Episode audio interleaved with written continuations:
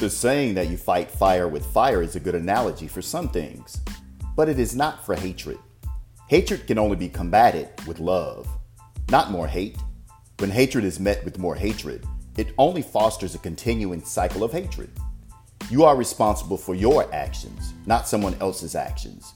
If someone has a malicious hatred toward you, this doesn't give you a license to hate them back.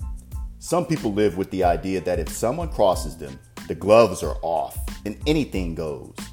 We must learn to live without hatred to be a part of our mindset. We must self examine and follow through with change. When you can't change the people you're around, you have to change the people you're around. Rise and shine. Get cracking.